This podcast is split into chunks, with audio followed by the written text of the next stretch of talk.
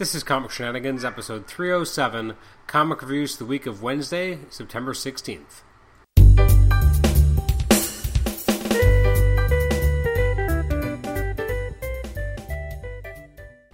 Welcome to Comic Shenanigans. This is episode three oh seven, and it's our comic reviews episode for releases from the week of Wednesday, September the sixteenth. I'm your host, Adam Chapman, and let's jump into some talking about some comics, why don't we?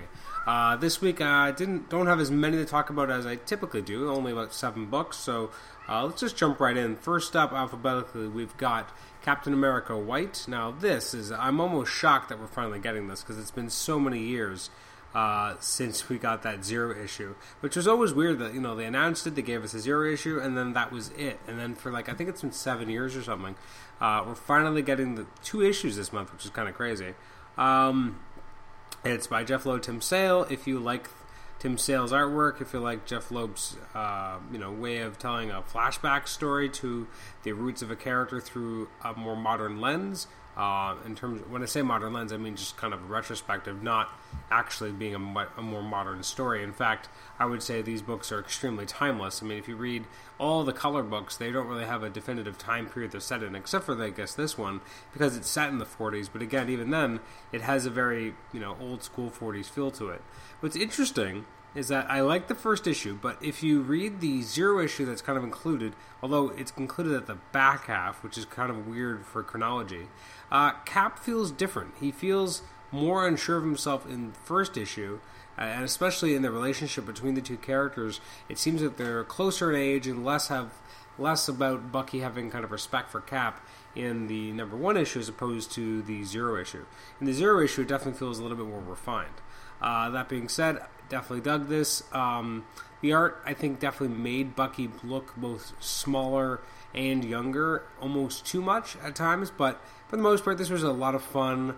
Um, Cap, again, felt a little subservient, more than I was expecting, again, based on how he had been portrayed in the zero issue, and I think if I hadn't read the zero issue again, I probably wouldn't have had an issue with it. It's only in comparison to the zero issue that just kind of seems a little weird. That being said, it looks great, it reads well. Um, was it worth eight years of wait? I think it was. I think it was a very enjoyable book. I'm excited to read the second issue uh, later this month, so I give it a, an eight out of ten. It was worth the wait and an enjoyable read. Uh, next up is Prez number four. Now, actually, right before I read this, I read Prez number three, which I realized I hadn't actually read yet, um, which actually I enjoyed it more than I expected. I It's a weird book. It, it's almost a, it's a disturbing book in terms of the level of violence and crazy stuff happening, but uh, it's also trying to be a satire, so you're not supposed to kind of take it too seriously, even though it is kind of heinous what it's showing this crazy, creepy, futuristic world to be. Uh, it's written by Mark Russell, artwork by uh, Dominique Duomo-Stanton. Um, I would give this a solid seven out of ten. I mean, it continues to push the farce forwards, Um introducing new characters, new elements, while also showing more about um, what might be happening as we as we progress and near the halfway mark of this book. Now that we know it's supposed to be, I believe, twelve issues at this point. Um, it's enjoyable. Uh, the art is quirky, so is the story. Um, it's the type of thing which works best as a limited series, I would say, as opposed to an ongoing, uh, because it's kind of a more of a... Um, it feels like a... Um, a satire where there's definitely an end in sight, where it's not meant to be just kind of this ongoing free-for-all. It's, it feels like it's meant to have a point where it would have to end, and I'm interested to see what that looks like. I'm going to give it a seven out of ten. Uh, next up is Secret Six. This is issue number six by Gail Simone, artwork by Tom Derenick, who I don't enjoy his art as much as Eaglesham's. That being said, it was it was actually all right here. Um... This is not the end of the arc. There's still like a bit of a cliffhanger here as to what's going to happen with Sue. Really not sure how to take this version of Big Shot or Ralph Dibny. Um, it's just so different, and I'm having some difficulty getting used to that. Um, it's just it's almost too weird, um, just because it's it's so not anything like the Ralph Dibny we know. And I know it's not fair to to mark this issue down because the character isn't what I want. It sh- I should be saying it based on what the, what the character is. And it's just weird because I feel like it's trying to play on my emotions and how I would feel about Ralph and Sue and their relationship in the pre-New fifty-two, while at the same time it wants me to be okay with him being a very kind of different iteration of the character, almost more simple, but not quite simple enough. It, it's just weird. Um, I like the use of the team here, though, and I thought it put them through their paces as opposed to, you know, them just being all on one side. Instead, they're kind of having issues between them uh, with regards to what Big Shot's doing, and uh, the, um, Scarface does something interesting as well, or the Ventriloquist, I should say, does something interesting as well, which definitely brings up some questions, which I've always had about that character.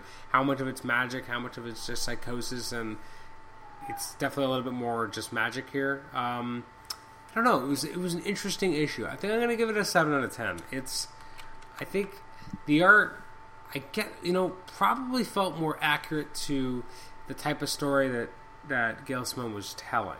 Um, I may prefer Equal Shem's art, but it wouldn't not necessarily have been the right fit for this story, if that makes any sense. So I, I'm going to give this a seven. Uh, next up is Spider Island number four, which I really enjoyed. I think it's been a ton of fun. Uh, it's been a really enjoyable book. Um, we got one more issue to come. Um, so I'm excited to see that and what's going to happen there. We have Peter Parker and Venom teaming up on, uh, you know, as part of the kind of resistance to go up against the Queen. Uh, it's a natural kind of outgrowth of what we've seen throughout in this book. Um, I like Flash having the starring role that he has.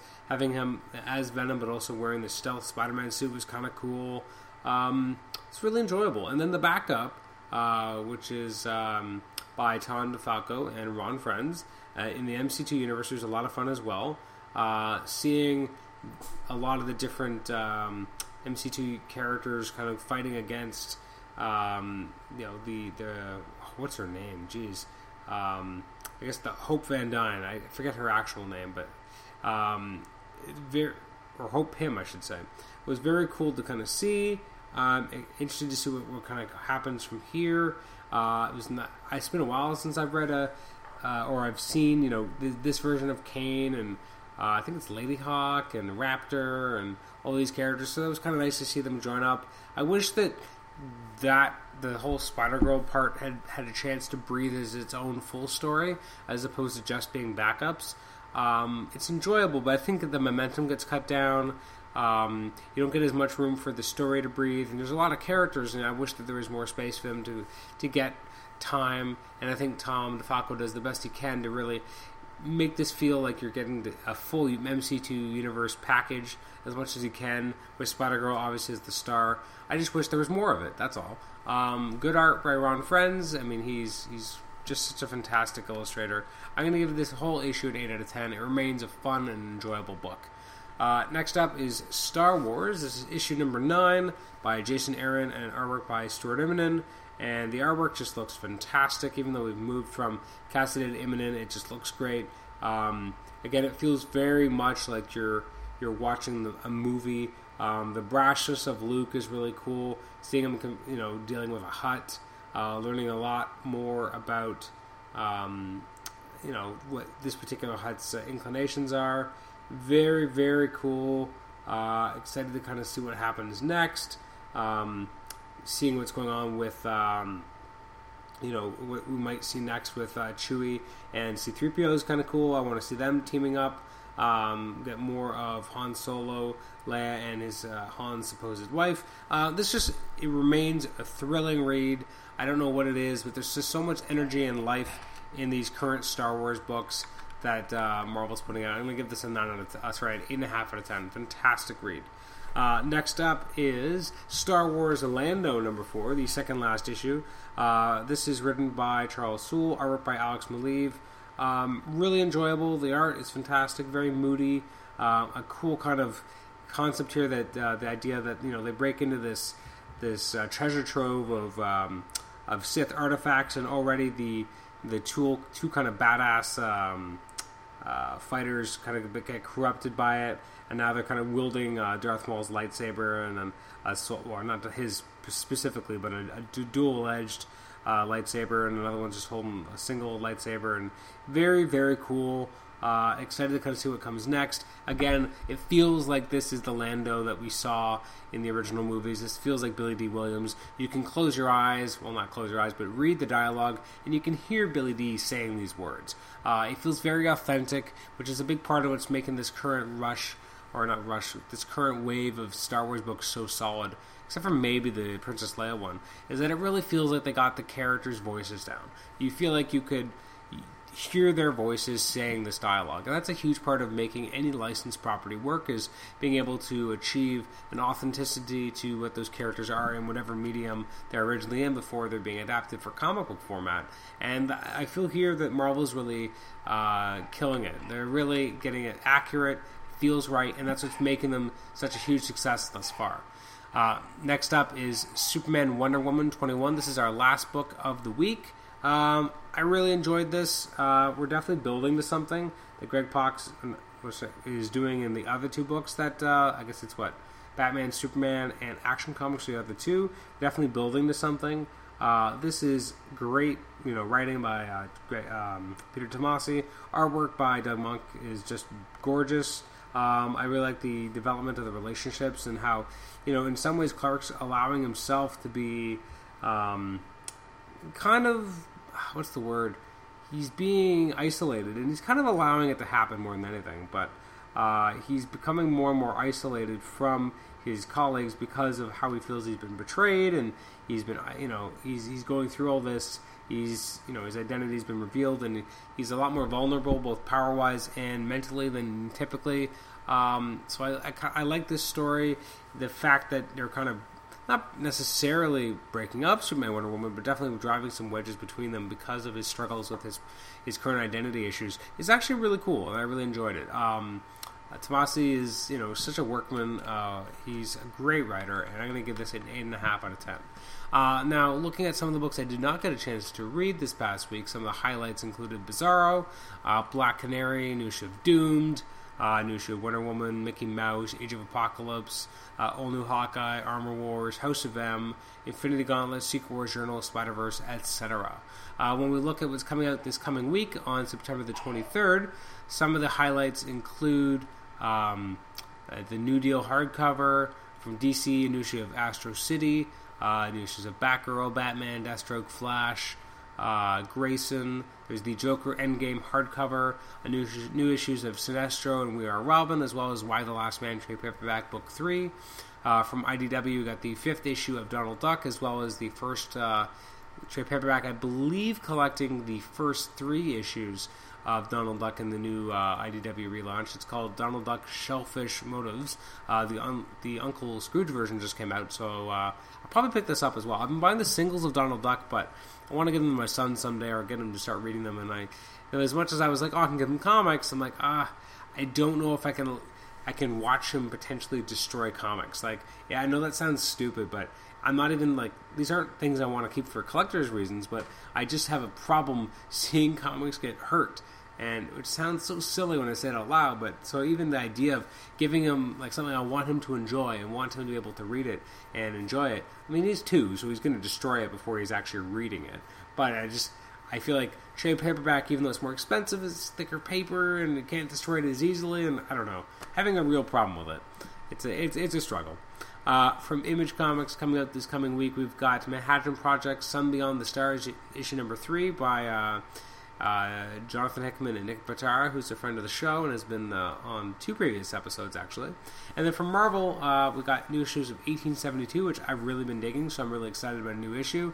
Uh, trade paperback-wise, we've got Amazing Spider-Man Volume five, Uh, Spiral, as well as Black Widow trade paperback volume three called Last Days, uh, Deadpool Classic trade paperback called uh, Deadpool Team Up, it's volume thirteen. I don't think it's classic if it's relatively new, but whatever, that's just me. Uh, the recent Deathlok series, which has ended, by Mike Perkins, who will actually be uh, uh, guesting on the show in a couple of weeks. Um, he that tra- second trade paperback called Man versus. Machine is out. Uh, if you take the full ten issues, are just fantastic as a, as one big story. There's Howard the Duck trade paperback volume zero, What the Duck, uh, Loki Agent of Asgard volume three, Last Days, Punisher volume three, Last Days trade paperback, which is fantastic, great read. Uh, and then we've got Runaways number four, Weird Weird World number four, Extinction Agenda number four, and Years of Future Past number five. So that's all the stuff coming out on the twenty-third. Thanks again for listening to us, or listening to me, as I prattle through these comics. You can reach me at comic shenanigans at gmail dot com, like the show on Facebook, rate and review us on iTunes, subscribe to us on iTunes, and you can also listen to us on Stitcher. Our next episode will be episode three oh eight, which is a conversation with Cullen Bunn, the writer of Uh, Sinestro, um, Lobo, the upcoming um, Uncanny X-Men. He's currently writing House of M. Uh, he's really interesting. Um, well, we had a really great conversation. I think you'll really enjoy it. Uh, so that'll be episode three oh eight. And episode three ten coming out next week, so I guess the last week of September, or actually, let me take that back. Well, it is the last week of September next week, but coming out on, probably on the second of October will be a conversation with Howard Mackey. Uh, Howard Mackey is well known for the nineties of creating the Danny Ketch version of Ghost Rider, as well as writing a lot of Spider-Man books in that period. Uh, he was also an editor in the early nineties and late eighties as well, including editing John Byrne's tenure on West Coast Avengers.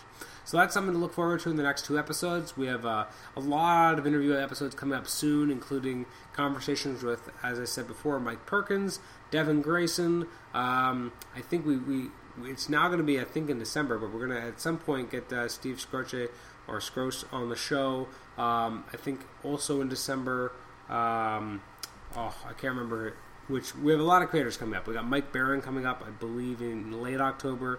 So we've got a lot on the on the dance card. So we're always kind of working on uh, scheduling more interviews if possible. Um, and so that'll be some good stuff. Oh, uh, in December we hope to have Frank Thierry on the episode on the series as well. I've been a long time fan of his work, so that'll be really exciting to get him on the show as well. So thank you for joining us for episode three oh seven, and make sure to check back in a couple days on Friday th- for episode three oh eight, our conversation with Cullen Bunn.